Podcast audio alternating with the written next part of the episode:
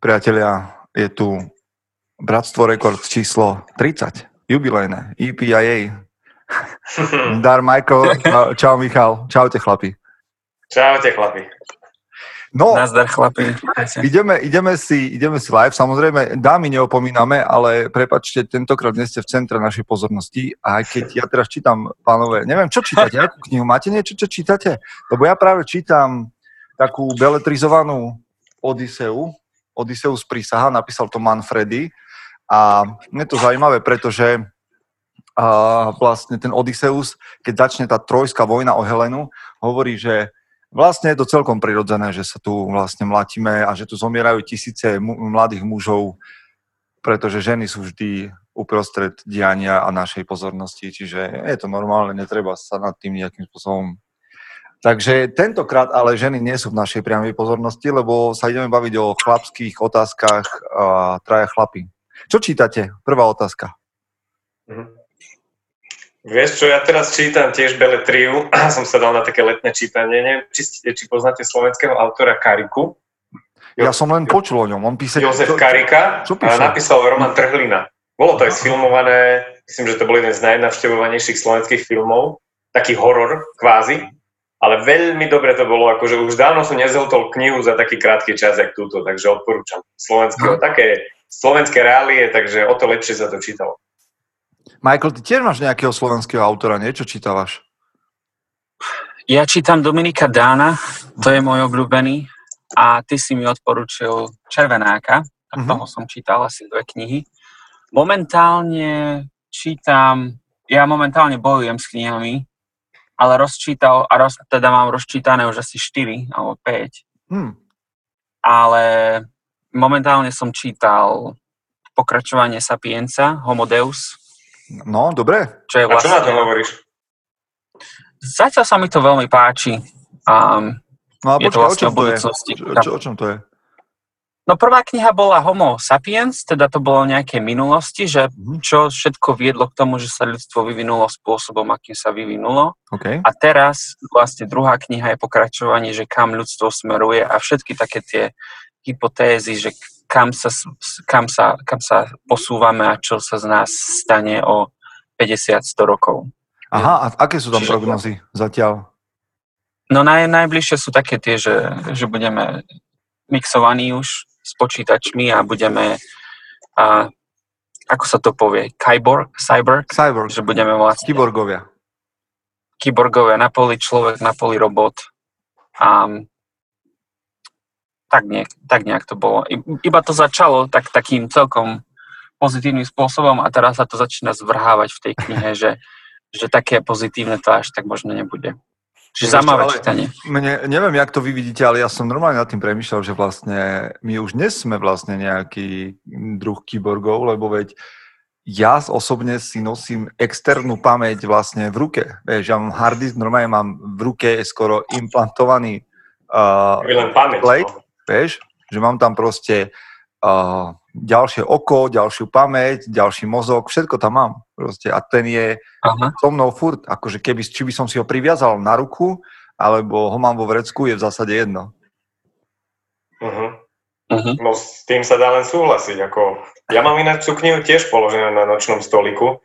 Mne sa teda až tá dvojka až tak nelúbila, jak tá jednotka, Homo Deus, Homo, homo sapiens teda. Uh, už sa mi zdá, že je trošku pritiahnutá za vlasy a veľmi z takého negativistického pohľadu sa pozera na tú budúcnosť, ale nedá sa jej uprieť to, že vo veľa veciach má pravdu a sú to možno také, že reality check alebo že niečo, že keď sa na tým človek zamyslí, tak uh, asi to aj bude tak, ale, ale chcem, aby si z toho ľudia brali len to pozitívne, hej? Že, mm. že uvedomiť si, čo je to negatívne a eliminovať to, že nebyť napríklad otrokom tých mobilov. Hmm. OK, Ber, beriem to ako odpoveď na moju. Ale hej, je to tak, je to tak. A ešte niečo mi k tomu napadlo. Jedna vec, čo som teraz... No nič, to, to asi. Máme, máme otázky od chlapov, nemusíme riešiť v zásade tie svoje. A ak je niekto na YouTube, a čo vidím, že je, že tam máme nejakých ľudí, ktorí sa na nás dívajú live, tak samozrejme môžete položiť nejakú otázku aj tam do chatu ale primárne sa ideme venovať teda tomu, čo sa nás pýtajú chlapi zo skupiny mužom SK z takej tej uzavretej. Takže Michael sa myslím, že zhostil znova otázok. Uh-huh. A máme ich celkom dosť, čiže začneme, že Jan Burský sa pýta. Mám dve otázky. Prvá, ako riešite konflikty alebo hádky v rodine s deťmi či rodičmi alebo kamarátmi? Ja sa snažím prísť na moju čas chyby, vychladnúť a potom sa ospravedlniť za moju čas chyby. Máte inú, lepšiu metódu? A druhá otázka bude, teraz bude do ekonomiky natlačené veľa peňazí celosvetovo, zniží to hodnotu peňazí, rieši to nejako nápady, čo s tým? Mm. Zaujímavé. To sú také dve rôzne otázky, tak najprv tie konflikty, že ako riešite konflikty v rodine no, tak sa priznajte. Priznajte sa, ako riešite konflikty. Máte nejaký návod? Alebo aký je váš základný postup? A možno by som sa vás ešte aj spýtal na to, že ak ste v tom zažili nejakú zmenu, takže ako to bolo kedysi a ako to je dnes? Mm-hmm. No ja v prvom rade pozdravujem Jana, lebo Jano je z môjho klanu. Oh. A Týmto pozývam aj ostatných poslucháčov, aby sa pridali do bratstva, len tak mimo, mimo reč. A, dobre, dobre. A teda, ako riešite konflikty, hádky, no čo ja viem, že nemám, nemám rád tieto situácie, snažím sa im viac vyhýbať, ako, ako, ako ich nejako vyhľadávať alebo tak, ale tej rodine mi to tak, viete čo, ani ne, nepasuje. Akože tam, tam sa snažím fakt eh, to skôr riešiť nejakou debatou alebo um, vyrozprávaním si to, aj keď, aj keď z plánu vášne, tak rýchlo, rýchlo myslím, že sa ich snažím uhasiť a radšej, radšej prísť nejakým riešením, čo je výhodné, výhodné pre všetkých. A tak to máte s Evkou teda? Že sa nehadávate?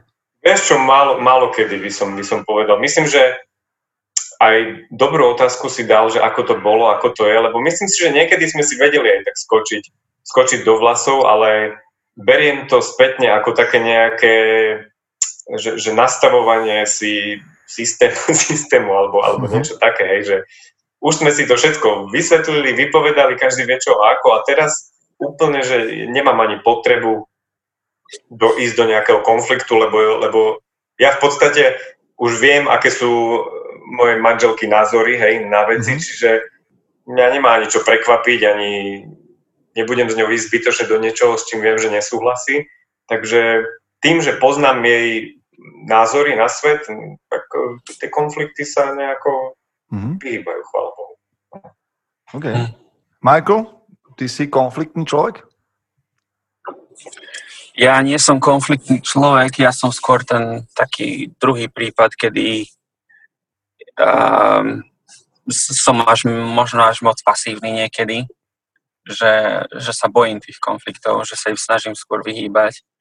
A v minulosti to bývalo tak, že ja by som nepovedal dlho, dlho, dlho nič a potom vybuchnem ako sopka, čo není dobré. Teraz sa snažím, snažím, snažím a ísť takým smerom, že, že aj také naj, najmenšie nepatrné veci, ktoré ma začínajú otravovať, komunikujem alebo sa snažím komunikovať, aby, aby to neprepuklo do nejakej hádky, hej, že proste komunikácia je základ. A, takže tak. A už potom, keď nič, no tak jiu-jitsu, no, tak čo už. to sa hodí.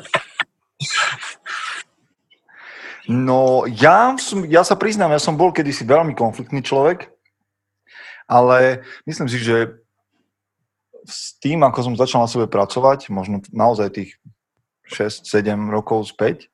Sa to začalo meniť a dnes fakt mám pocit, že nemávam konflikty.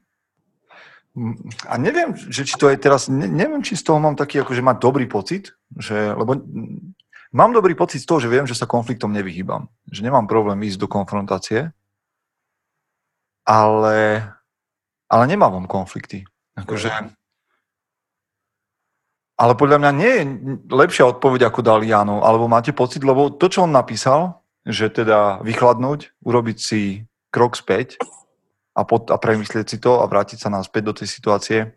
Myslím si, že jedna z vecí, ktorú by sme sa nemali hambiť robiť, je normálne akože otvorene komunikovať, že počuj, že niečo v zmysle, OK, teraz mi dajte chvíľu, alebo mi dajte 5 minút, lebo proste nezvládam, že potrebujem si to premyslieť, čo, čo bude, vieš, že proste neriešiť veci, ale to málo kto chce priznať, že OK, ja nezvládam situáciu, alebo teraz som nahnevaný, nemôžem chvíľu rozprávať.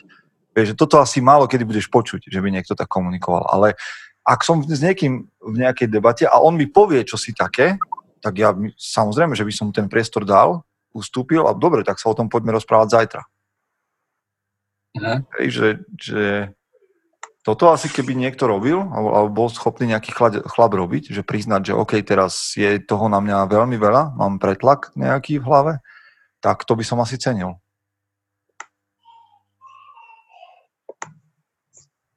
Ale je zaujímavé, že, že všetci traja sme tak nejako skonštatovali, že sa nezvykneme nejak hádať alebo nezvykneme byť v konfliktoch. Nemáte ani také tie, ja neviem, vy ste šoféri, že vás niekto vytrúbi na kryžovatke a že máš chuť vystúpiť a proste si to tam s ním akože vy, vyrozprávať, alebo ja neviem. Tak to je, to je a... situácia. a počkaj, pri Michalovi sme niečo objavili. akože nemám to isté vysvetliť ručne stručne, ale viem si za tým volantom. ja, že ty sa nehádaš, lebo ty to pustíš tak akože sám, keď si v aute udrieš po volante. ja som sa zvykol veľa vytáčať za volantom a myslím si, že posledný rok som sa zlepšil, že už sa nevytáčam. Hej. A, ale minule som mal zaujímavú situáciu, a to sa, to sa človeku naozaj stane len v San Francisku, keď som išiel cez, cez Tenderloin, čo nie je taká pekná časť mesta. A uprostred cesty, ako idem, tak chalan po mne hodil bicykel na moje auto, okay, do môjho okay, auta. Počkaj, počkaj, počkaj, OK, OK. Tak teraz mi povedzte, chlapci, ako by ste riešili takú situáciu? Dobre, tak teraz musím to trošku poupraviť, to konfliktné. Keby toto sa mi stalo, okamžite šlapnem na brzdu a vidím z auta. Akože je to samozrejme najväčšia blbosť, čo môže spraviť, lebo nevieš, čo má ten chlap pri sebe, aký nafetovaný, že má nôž alebo pištol, ale to je moja prvá myšlienka. Mm-hmm. No ja som, ja som zatiahol tiež na stranu, vyšiel som, ale on, on, on odkráčal preč a to bol tiež nejaký chorý bezdomovec, takže som sa s ním ani, ani mne toto, chalan mi tam pomohol, odtiahol som bicykel, tu sa nič nestalo, išiel som ďalej. Mm. Nezobral Ale nebola to sranda. Možno, že ti ho chcel dať. bola by to zlá reakcia, keby som vystúpil, naložil bicykel a šiel ďalej? to bola najlepšia asi, no. Ale nevieš, koho bol ten bicykel, no to je, ten, môže to mať zátrh, ale... Ja ešte medzi tým rozmýšľam, že, že na to otázkou teda napadli ma ešte dve veci. Sa mi páči, čo aj ty si Peťa hovoril, že jedna vec je vedomé vyhýbanie sa konfliktom, eh, ale z toho titulu, že sa bojím ísť do nejakej konfliktnej situácie, ale ty si povedal, že ty nemáš problém s tým, že by si išiel do toho konfliktu, čiže sa neobávaš toho, že s niekým si vymeníš názory, ale vieš, že, že to nebudeš robiť. Si, si, si ako keby nad tou vecou, že máš ten konflikt, alebo teda vzťah dvoch ľudí, máš v nejakej, si, si, máš to v moci, nechcem povedať, že v moci, to je asi zlé prirovnanie, ale máš nad tým taký nadhľad, ako keby, mm-hmm. že, že, že nemusíš zbytočne ísť do nejakého konfliktu, aj keď si si vedomý svojej síly v tom konflikte. Mm-hmm. A druhá vec, čo ma ešte napadá, že malo ľudí postráda tú empatiu, že schopnosť cítiť sa aj do kože toho druhého a ako tie veci prežíva ktorá veľakrát pomôže aj predísť tým konfliktom a nestať si len tvrdošenia za tým svojim. Mm-hmm. Okay. Dobre, a druhá otázka teda bola um, ekonomika. Mm-hmm. Do ekonomiky bolo natlačené veľa peňazí, znižiť to hodnotu peňazí, riešiť to nejako, nápady, čo s tým. Mm-hmm. Tak hlavne my nie sme ekonomovia, povedzme na rovinu, aj? Uh-huh. Tak študovali sme niečo. no, čo tu máš za školu, povedz. Ja som akože študoval e, ekonomickú. No vidíš, presne tak, čiže my tu máme fundovaného človeka na toto. Fundovaného, ale teda študované, hlava študovaná, diplom zatiaľ ne, neodovzdaný, či, či ne, nesfalšovaný. A diplomov, diplomovku mi zatiaľ neskontrolovali. no, Uh, tak to je ale taká otázka, no, akože necítim sa až taký ekonom. Hej, no však akože podľa mňa ju zjednodušme, aspoň tak, jak, čo, oč, mne napadá jedna otázka k tomuto, no. že teda Mm, čo ste sa naučili počas uplynulej krízy? Finančne možno, že v tom, ako, ako pracujete s peniazmi. Lebo ohrozilo to každé, alebo bol to taký výkričník, možno pre mhm. mnohých, že nevieme, že čo si ešte kúpíš a čo padne a koho vyhodia a tak ďalej. Zmenilo sa niečo, alebo ako máte nastavený ten svoj finančný systém? No vieš čo, ja som zistil, že kopec veci nepotrebujem, čím, čím som aj ušetril dosť peňazí. A myslím, že toto praktiku budem zastávať aj na neskôr, alebo už aj po, po tejto kríze. Že, že fakt nepotrebuješ si kupovať zbytočnosti a kopec vecí vieš, vieš ušetriť tým, že si nekupuješ somarinky. Takže... Čiže je to tak, že, že vy ste ako domácnosť prešli na nejaký čas do takého šetriaceho módu? No viete, vieš čo, ako chvala Bohu, my sme nemuseli, teda, lebo nám na platy nebolo siahnuté, uh-huh. ale skôr sme prešli, že do takého, um, že sme si od, dokázali odložiť viac peňazí bokom, uh-huh. ktoré vieme potom využiť na investovanie do hodnotnejších vecí, ako zistíš, že keď, e, zistili sme, že keď tu, kde tam, tak cez deň pustíš niekde pár eur, hej, tak za ten mesiac e, to môže byť celkom pekná kôpka, ktorú si vieš odložiť na neskôr a z toho potom zainvestovať do niečoho hodnotného. Mm-hmm. OK. My, ja som, ja som mňa... porozumel no. jed, jednu vec, jednu vec mám takú akože zafixovanú. Jedna vec je, že, lebo ja som napríklad bol úplne odstavený, ale mal som nejaký vankúš, ale oveľa menší, ako som si myslel. Takže myslím si, že by som chcel mať časom odložený taký, že poloročný príjem, niekde akože na boku ako železnú rezervu. Myslím, že to by bolo veľmi, veľmi komfortné. Do, ale dostať sa k tomu nie je jednoduché. A druhá vec, ktorú som si uvedomil a tak na nejak, nejak sa snažím pracovať, že myslím si, že aj do budúcnosti bude jedna z dôležitých ciest, alebo jedna z takých bezpečných ciest pre mužov, mať dva príjmy. Um, nemyslím dva, povedzme, že, že budeš ťahať denné, nočné, aby si mal dva príjmy, ale skôr mám na mysli mať nejakým spôsobom, ja neviem, 80% mi prináša môj, moje hlavné zamestnanie a mám nejakých 20% príjmu ešte od niekiaľ buď, že som dokázal hobby premeniť na, na niečo, čo mi vynáša, alebo, alebo nájdem nejaký iný spôsob proste si privyrábania. A toto je podľa mňa cesta, že, že mať dva príjmy, aby ak jeden vypadne, tak som mal druhý, ktorý síce mi dáva len, ja neviem, 15-20%, ale viem, v prípade, že mi jeden vypadne, tak viem prejsť k tomu druhému a zväčšovať ten príjem z neho. Takže tak, také je moje mhm. premyšľanie po tejto kríze a stále sa toho držím, aj keď teda už tento čas nepovažujem za krízu a viem, že ešte sa môže niečo pritrafiť a že tí ľudia, ktorí sú prezieravejší, tak sa dívajú dopredu, že áno, na jeseň tu máme, alebo na, v zime tu máme druhú vlnu a, a ekonomické opatrenia a tak ďalej, snad nie. Ak áno, tak treba byť na to pripravený. Ja sa chystám tými dvoma príjmami. Um, mne sa páči, čo si povedal s tými viacerými príjmami, Um, aj keď by som vedel oponovať, lebo napríklad ja mám dva, ja som mal dva príjmy. Ups. Ja mám dva príjmy ako model a ako barman a ešte teda som osobný tréner už certifikovaný. Že máš tri Ale keďže to celé pre...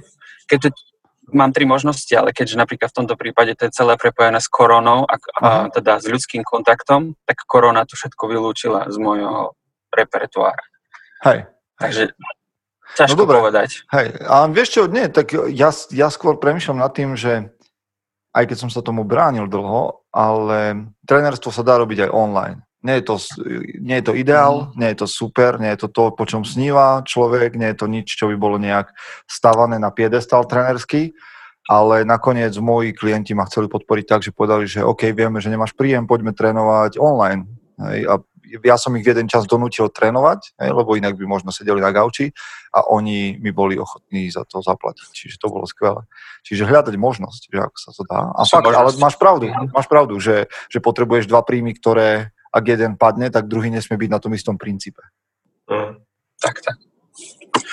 Um, dobre, poďme ďalej. Máme veľa otázok. Samuel sa pýta, um, teraz mi to zmizlo. Ah. One second. OK. Ja som v bojových podmienkach v aute. Hej, hej, v aute. Te, vlastne tí, ktorí nás počúvate v podcaste, tak netušíte, že Michael sedí v aute. Uh, in the street of San Francisco. Oh yeah. Uh, do, dobre, takže ja, Samuel sa pýta, jazdíte rýchlo? Ako vnímate zodpovednosť muža za volantom? A tým nemyslím alkohol, nemyslím alkohol, lebo tamto, tamto je dúfam jasné, ale rýchlosť, bezpečná vzdialenosť a celkovo predpisy na cestách čo ich dodržiavanie vypovedá o charaktere chlapa? No, ja nešoferujem, čiže ja som mimo obliga pánové, ale obávam sa, že jedna z vecí, ktorú by som mal zásadný problém, by bolo dodržiavanie cestných pravidel, lebo e, viem, že niektoré, niektoré pravidla dodržiavate byť šoféry len z princípu. Napríklad, že ideš na kryžovatku, kde nikto nie je, je tam stopka a ty zastavíš. Lebo je to pravidlo uh-huh. a tomu ja nerozumiem ako nešofér, lebo keď sa pozriem a nikto tam nie je, tak nerozumiem. Hej.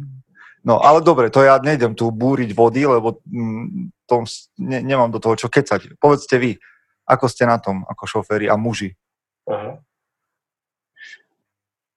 No, no ja by som mal asi pokutu, no, ja by som mal asi pokutu od slovenského policajta každý deň, keby som tak šoferoval, ako šoferujem na Slovensku.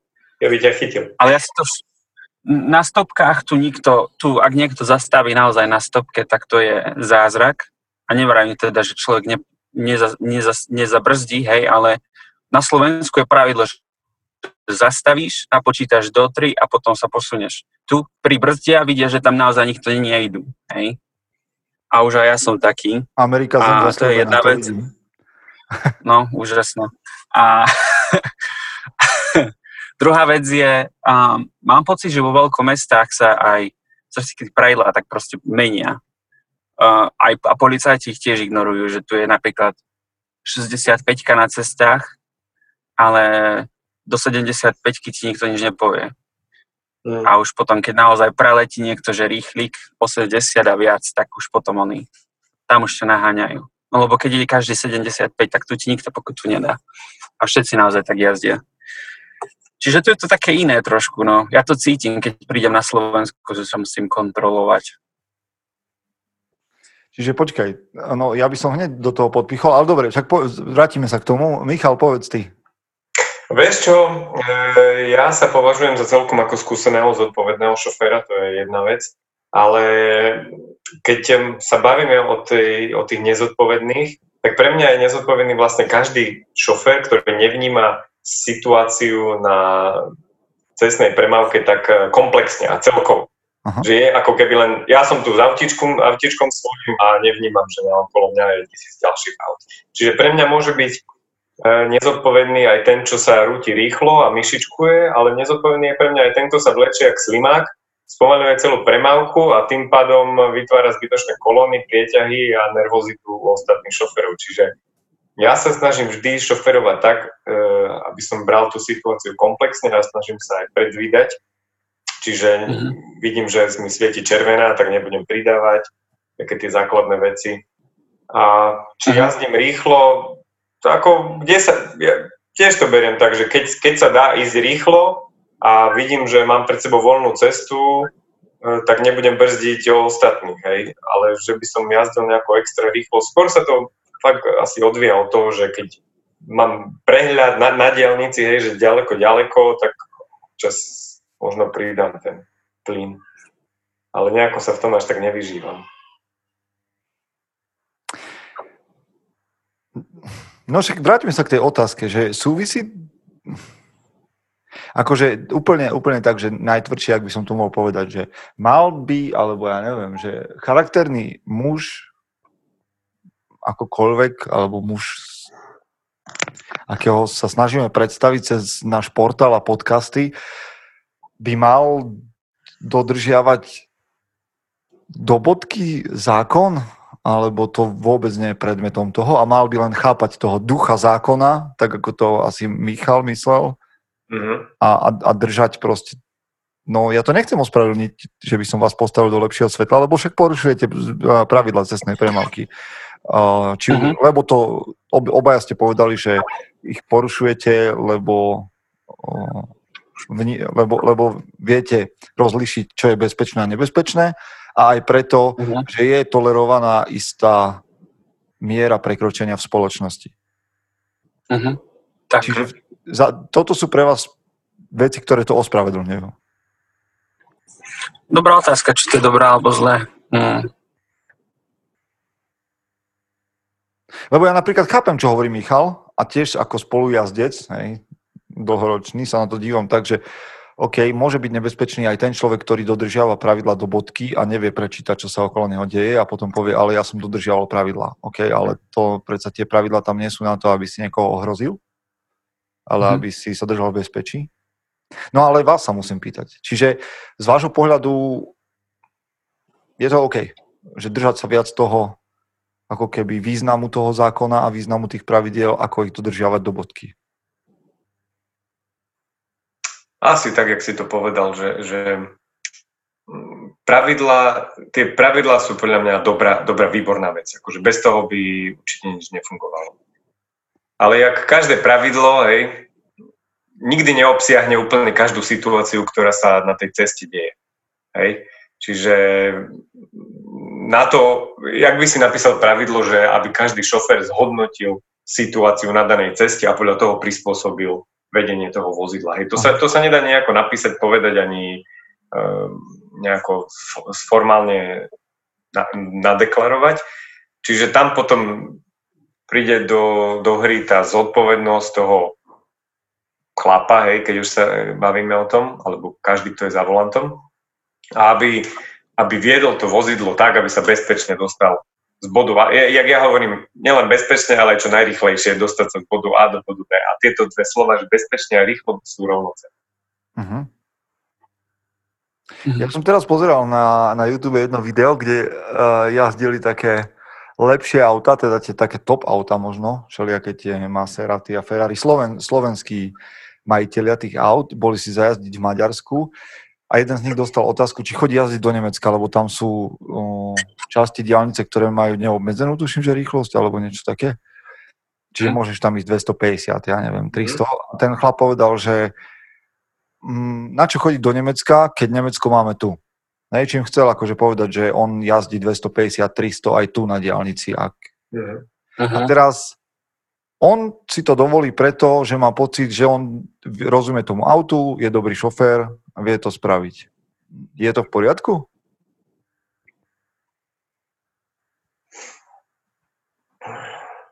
Ťažko, ťažko povedať. Keď Lebo vieš, lebo akože, tá, tá, akože princíp je ten istý. Že on povedal, že... Ale mne sa to z nejakého dôvodu zdá už začiarov. Mám pocit, že vtedy, keď už je to taká vysoká rýchlosť, vtedy um, aj keď on môže byť úžasný šofér, um, to auto sa vyrúti tak rýchlo a v tom spätnom zrkadle, že si to človek ani nevšimne, keď ja mm. som v druhom aute a môže sa stať niečo, s čím by som nikdy nepočítal, hej. Mm. Mm. Pretože proste to auto tam nebolo pred sekundou a zrazu tam je. Preto ja, ja môžem niekedy šoferovať rýchlejšie, ale ja si nedovolím ísť rýchlejšie ako 80. Uh-huh. Hej, ja proste viem, že moje auto má určité limity, ja, ja sám nie som športový jazdec a, a držím to na normálnych hraniciach. Uh-huh. Na hraniciach, ktorých si ja som vedomý, že viem kontrolovať. Hej. A že aj ostatní okolo mňa uh, to, to, to môžu stále zvládnuť nejakým spôsobom. Mňa tam napadá takáto štatistická úvaha, hej, keď už na to máme ísť tak nejako vedecky. Podľa mňa prekročenie rýchlosti o ja viem, 10%, hej, to dajme tomu, že namiesto 90 ideš stovkou, sa nerovná rovnak, e, rovnakej miere navýšenia rizika z toho vyplývajúceho. Hej. Ale čím viac tá rýchlosť naberá na tých obratkách, že keď už prekročí rýchlosť, ja neviem, o 100%, tak to percento rizika s tým narastajúce nie je rovnaké, ale je ako keby narastá geometrickým radom, čiže je oveľa väčšie, ako keď ty prekročíš iba o 10% rýchlosť. Čiže podľa mňa to riziko pri veľkej rýchlosti e, je oveľa vyššie, oveľa väčšie, aj násobne vyššie ako, ako, ako to percento tej rýchlosti, ktorej ty prekročíš. Čiže keď napríklad prekročíš o 10%, tak riziko je možno o 10% vyššie, ale keď prekročíš rýchlosť o 100%, tak to nie je 100% riziko, ale možno 1000% riziko, uh-huh. čo sa môže stať, a to nie len tebe, ale ostatným, že ty keď ideš strašne rýchlo, tak tam ti môže behnúť, ja neviem, nejaká srnka do cesty a ohrozíš možno nielen seba, ale aj každého naokolo. Čo, čož ovšem sa nemusí stať, keď ideš možno len stovku namiesto 90. Hej? Čiže hm? okay. tam treba brať do úvahy, že to riziko je fakt oveľa, oveľa, oveľa vyššie pri tej väčšej rýchlosti, ako keď človek prekročí len o 10 km tú rýchlosť. Tam hm? to je podľa mňa zanedbateľné. Hej, ako pozrite, dnes som dostal správu na Instagram od jedného chlapa a vôbec to nebolo, že vzlom, že sa nestotožňuje s niečím, čo som hovoril v podcaste. Presne tú istú príležitosť majú všetci, ktorí teraz nás počúvajú. Tak hm, Počuli ste názor troch chlapov, respektíve dvoch na, na cestnú premávku a vy máte svoj a možno, že sme rozbehli nejakú polemiku vo vašej hlave. Tak môžeme ísť na ďalšiu otázku. Poďme. Um, uh, Majky sa pýta, vnímate niekedy pretlak podnetov, respektíve pocit, keď vám vadí aj ticho, aj hluk? Jediný únik je šport. Čo myslíte, že môže byť príčina? To je zaujímavá otázka, to, to ja niekedy vnímam. Mm-hmm. To sa mhm. mi páči, ako to vystihol Majky, lebo niekedy naozaj mám proste, že mm-hmm. takú náladu, že ani hudbu nechcem počúvať, ani ticho nechcem byť, proste neviem, neviem čo so sebou a naozaj ten šport je najlepší, najlepšia cesta mm-hmm. ísť si zabehať alebo nejaké kettlebelly alebo jiu-jitsu alebo niečo Podľa mňa to ani nemusí byť. Majky tam hľada niečo ako keby zle v tom. Možno, že práve to je to, čo mu telo dá. Ale, ale neviem. Hej. Počujeme sa? Či? Michael nám trošku, trošku zaskakal, ale môžeš, Michal, pokračuj. Môžem pokračovať? Aha. No, podľa mňa, že to je možno práve to, čo mu aj jeho hlava dáva najavo, že chce ísť možno, aby zašportoval si. Mm, neviem, že či zrovna to musí byť nejaké, že, že, že je tam niečo za tým, čo vníma Maj, Majky ako niečo negatívne alebo niečo, čo by mal riešiť, ako keby uniká od nejakého problému. Neviem, či to takto myslel. Um, ale možno, že to nemusí byť, že len pod, proste keď šport je ten jeho, čo potrebuje, tak nech si športuje a nech, nech bude v pohode. Ja to mám, ja to vnímam z za prvé si myslím, že sme preinformovaní a za druhé si myslím, že sme prezabávaní. A že, že tieto dve veci, tieto dve skutočnosti vytvárajú naozaj takú únavu psychickú a že najlepšie, alebo jeden, jeden z, jedna z možností pri psychickej únave je presne šport, kde proste ťa unavíš telo až do takej miery, že ne, nevládzeš reagovať na podnety mysle a tak ďalej. Ale je zaujímavé, dnes mi to napadlo, že každý jeden z nás, jak tu sedíme dneska, má o mnoho, o mnoho viac informácií k dispozícii, ako mal napríklad Isaac Newton. Hej. Má úplne, úplne o mnoho, o mnoho viac. A aj o fyzike a o všetkom máme o mnoho, o mnoho viac informácií, ako mm. mal Newton alebo, alebo Galileo Galilei, hoci kto. A oni s tým malým, relatívne malým množstvom informácií prišli k veľkým veciam. Hej, že, že proste naozaj sa zapísali do histórie. A mne tak dnes pri behu lietalo hlavou, že keď ja mám viac informácií, nemal by som aj ja nejakým spôsobom prísť niečím, čo bude stať za to. Ale, ale podľa mňa my máme toľko rôznych drobností, toľko úlomkov, mm. vieš, ten, ten Newton proste, on sedel nad tou fyzikou. To bol jeho, to bol jeho život. Mm. Možno nevedel, čo sa deje práve v Južnej Afrike, a nevedel, ja neviem, nevedel o celebritách toľko a možno nevedel nič o dejinách, ja neviem, ale vedel veľa o fyzike. Takže mám pocit, že jedno z riešení alebo predchádzanie tej únave je fakt akože prestať sa zaujímať o veci, ktoré v tvojom živote nie sú nejakým spôsobom prínosné a, a nejakým spôsobom ťa neposúvajú dopredu alebo neposúvajú tú tvoju víziu. Odstrihnúť sa od toho, že my máme to FOMO častokrát, respektíve tá generácia, ktorá ide za mnou, že fear of missing opportunity, že, že proste máš strach z toho, že prídeš o nejakú príležitosť, uh-huh. tak mhm. chceš všetko vidieť, všetko počuť a o všetkom vedieť. A to potom spôsobuje únavu v našich hlavách. Čiže podľa mňa, ako také niečo máš, šport je riešenie, ale podľa mňa ďalšie riešenie je predchádzať tej únave a odstrihnúť aj príliš veľa zábavy, aj príliš veľa informácií.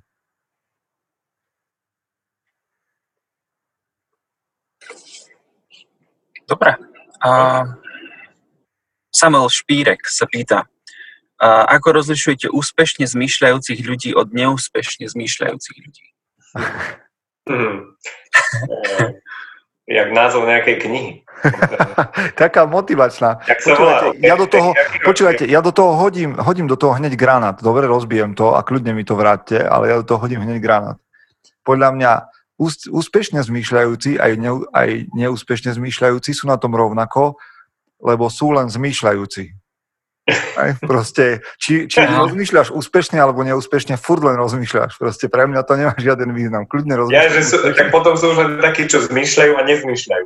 No, tak taký Ale vieš, že proste ľudia, ktorí len zmýšľajú, tak sú no. na tom rovnako ako tí, ktorí nezmýšľajú alebo zmýšľajú neúspešne alebo akokoľvek. Proste kým, to, kým sa celá táto, celý tento model, celá táto otázka deje naozaj len v hlave, tak ja nevidím rozdiel medzi tými ľuďmi.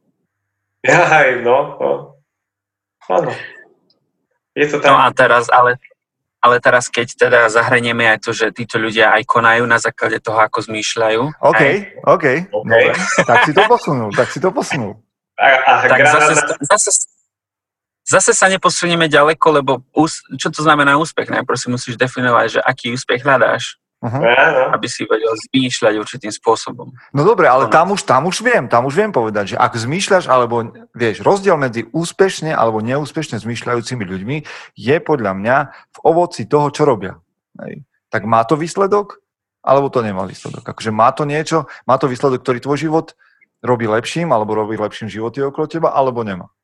Uh-huh. Tam už by som sa vedel niekde rozprávať o tom, že tvoje myšlienky sú úspešné alebo neúspešné podľa toho, aký prínos naozaj reálny donesú. Hm. Tým sa dá len súhlasiť. Vieš, že, že, že na, čo, na čo je ti dobre rozmýšľajúca manželka o tebe? Vieš, tvoja manželka alebo tvoja frajerka má o tebe same dobré myšlienky, len keď otvorí ústa, tak ti vína dá. No na čo ti je, že má dobré myšlienky? Vieš, na čo ti je dobre zmyšľajúci šéf, keď ti ne, ne, nedá výplatu? Vieš. Čiže podľa mňa je to v skutkoch, tak, jak si povedal.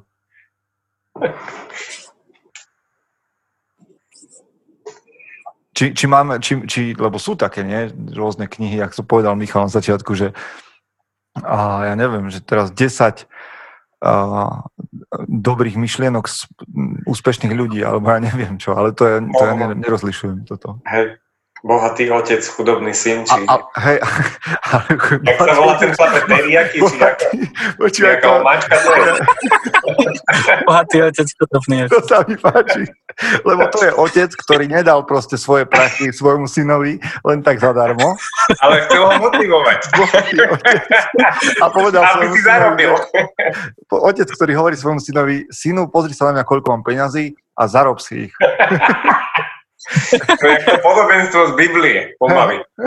Ale tam, vieš, ešte by mohla byť potom pokračovanie, by bolo, že chudobný otec, bohatý syn, vieš, alebo no. chudobný otec, chudobný syn.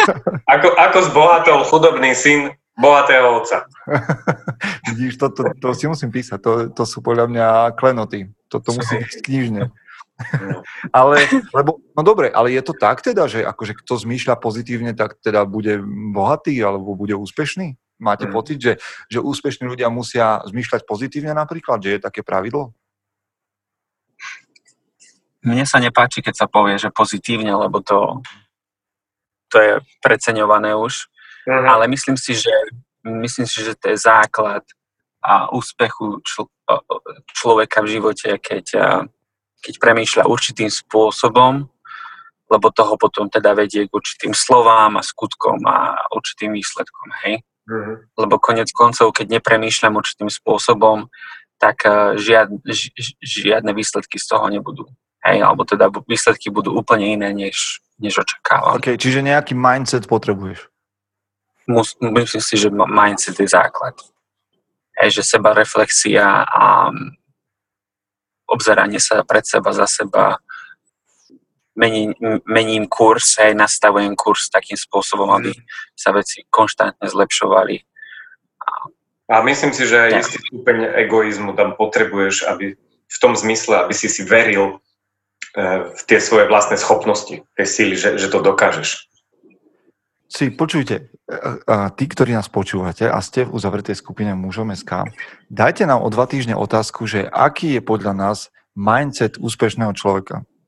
Lebo teraz máme ešte veľa otázok pred sebou, ale ja by som sa normálne vás chcel spýtať, dvoch, že aký mindset, aké nastavenie hlavy vám v reále už niekedy, alebo možno opakovane, prináša dobré výsledky.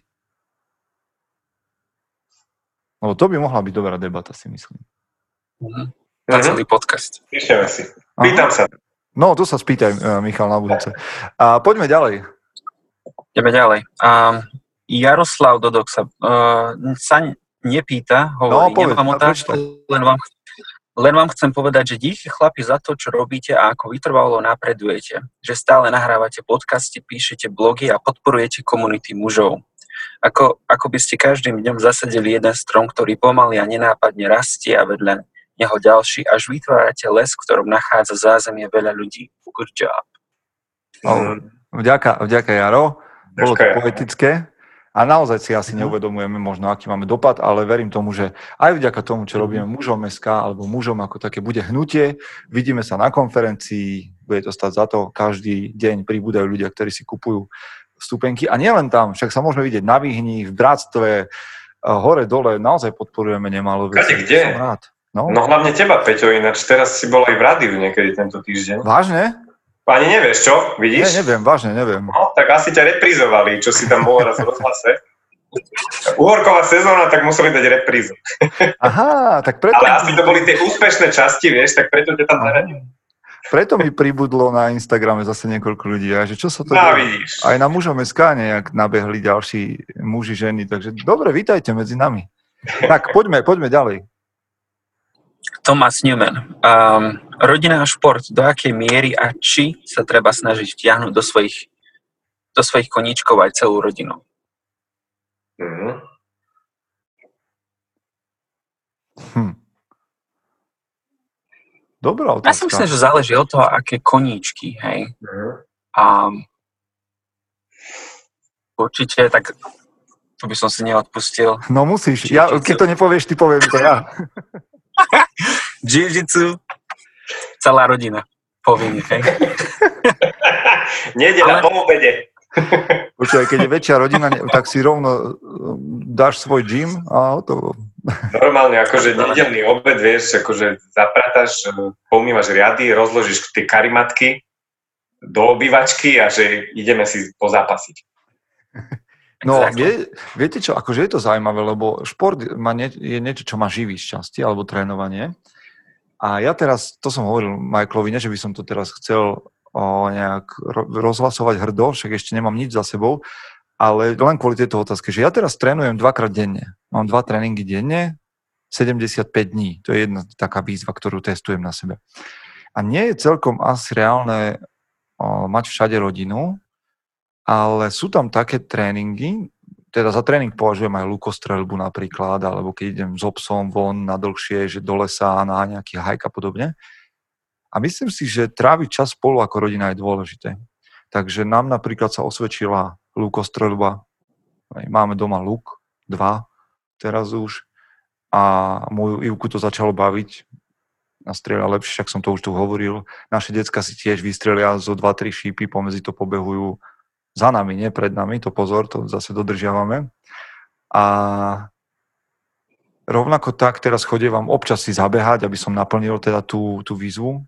A tam sme sa rozprávali s Ivkou, že OK, že ona by sa celkom pridala, keď nebudem trieliť ako šialený. Čiže myslím si, že jedna vec je OK, muž by mohol mať, alebo mal mať svoj priestor aj v športe sám, čas, kedy si prevetráš hlavu, ale myslím, že, že pozvanie do tej aktivity alebo do nejakej z tých aktivít v týždni športových by mal minimálne povedať v rodine, že OK, že je tu možnosť, že rád s vami strávim čas aj pri behu, alebo poďte si vyskúšať to, alebo hento. Čiže podľa mňa áno, áno, muž by mal vťahovať do tejto veci svojich blízkych, svoju rodinu. Na druhej strane určite by mal mať v tom aj svoj osobitý čas, ak je to pre ňoho taká, že, že meditácia. Mm. Ako to máte vy? Teda, Michal, ty tiež si začal, že teda chodevaš bicyklovať a je to tvoj čas, alebo je to rodinný čas? Tak v tomto prípade to je asi len ten môj čas, ale rodina a šport to je podľa mňa, tam není o čom, to je, jasná vec. Len treba nájsť taký šport, ktorý sa bude páčiť e, aj tým druhým, hej, že nielen tebe. Mm-hmm. A druhí tam budú ísť e, len tak na silu. Čiže určite, keď, keď sa na to pozeráme skrz toho, že otec a no, deti, tak ten vzťah, tak tam podľa mňa otec by mal byť ten nejaký líder, ktorý by mal to dieťa ťahať k tomu športu, že nájsť mu nejaký taký, ktorý sa mu bude páčiť. Tam, tam je podľa mňa e, jasná, jasná tá rola. A celá rodina, akože či aj manželku e, nejako ťahať do toho, to už, to už podľa mňa záleží od nejakého pozitívneho vzoru, podľa mňa, že možno keď manželka vidí, že si ideš zabehať alebo na bicykel, tak možno aj ju to nejako zdvihne zo sedačky a sa pohne, ale tam by som to už neriešil, že... Vieš čo, ale to, v, tomto, v tomto máš pravdu, že tam podľa mňa len treba to inak vnímať, lebo muži chcú ísť športovať a ženy chcú tráviť mm. čas spolu. Mm. Čiže v tomto by som to akože, že ak, chcete, ak chceš pozvať ženu do, do športu, ktorý robíš, tak jej ponúkni, že, že strávite čas spolu. A nežeň sa, hej, akože teraz nejak šialene. Hej, že chceš prekonávať nejaké, nejaké čísla a tak ďalej. Že keď chceš prekonávať čísla, tak si zavolaj kam. Keď chceš budovať vzťah skrze šport a mať niečo spoločné a behať v takom tempe, aby si zvládal rozprávať, tak do toho pozví svoju partnerku. Alebo keď už chceš zobrať na bicykel, tak jej daj e-bike. Áno, nech ťa dobehne v pohode. Ale na druhej strane, vieš, počuj, uh, máš, máš bowling, to je tiež predsa šport, tak ber rodinu na bowling raz za mesiac a máte niečo, čo robíte spolu. A minule sme aj boli z okolností, keď už som to píšeš. A decka si, ale, vieš, natiahnu im tam tie, tie one, tie, uh, zab, tie zabrany a budú tam hádzať hoci ako a bude fán. Plotiky a idú. Jo, Dobre, posledná otázka. Ja Pavlik sa pýta, ak, ak by ste mali, ak by ste si mali vybrať len jednu vec nehmotnú, ktorú chcete, aby tu po vás zostala, čo by to bolo? Hmm. Mne sa trocha priečia otázky, keď si mám vyberať, lebo ja som taký maximalista v tomto, že no, ja tu nechám dve veci. Lebo som dobrý.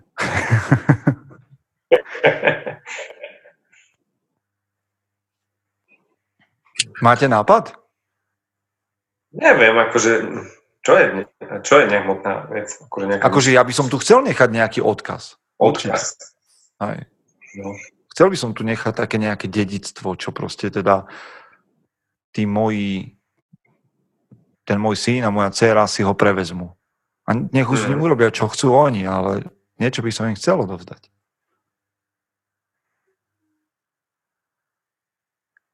A poviem to asi tak, že ja by som tu chcel nechať pre môjho syna vzor muža, akým by sa on chcel stať, a pre moju dceru vzor muža, ktorého si bude, alebo podľa ktorého si bude hľadať partnera.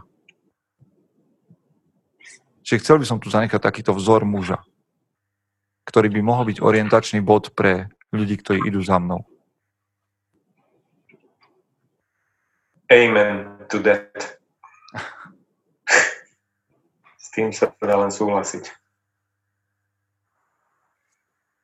No, skúste ja, niečo, čo by ste? Synom dvoch, takže Aha. aby obidvaja.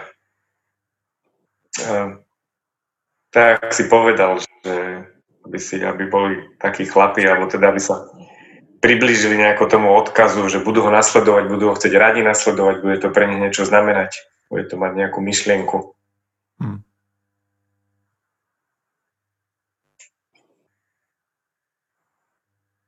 Ja rodinu nemám, čiže pri mne je to určite by som chcel zanechať teda rodinu alebo teda deti, ktoré, ktoré budú mať ten správny mindset mm. do života, ne, že mhm. budú mať tú správnu výchovu a budú úspešní, úspešné. A, a určite aj nejaký vplyv na, na spoločnosť ako takú. A povedz, čo ty myslíš na spoločnosť? Akože, jaký to je radi, radius, radian? Aký to je tento priestor? Zatiaľ sa držím toho, že by som chcel priniesť teda tie víkendy z Mankind Project na Slovensko. Uh-huh. Takže tak. Uh-huh. Čo už bude veľká vec. To už bude veľká vec a myslím, že, to, že, že presne mužom SK má na to priestor, takže sa na to tešíme. Len chýba tomu jedna vec a to a Michal Marko na Slovensku. Ale verím, že aj to bude. Priatelia, počúvali ste hodinu s nami, rozmýšľanie o našich otázkach. Dúfam, že ste nesúhlasili so všetkým, čo sme povedali, aby ste mali podnet na premýšľanie. A nakoniec minimálne táto posledná téma je presne pre vás. Čo by ste tu zanechali vy radi nehmotné? Kedy, keď, by ste, keď by ste vedeli, kedy zomriete, čo by ste dovtedy nehmotné ešte budovali? Alebo čo je teraz za vami?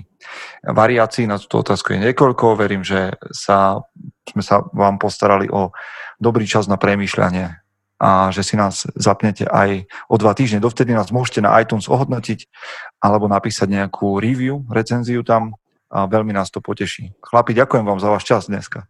Podobne. Jasne. Majte sa, chlapi, držte sa. Jasne.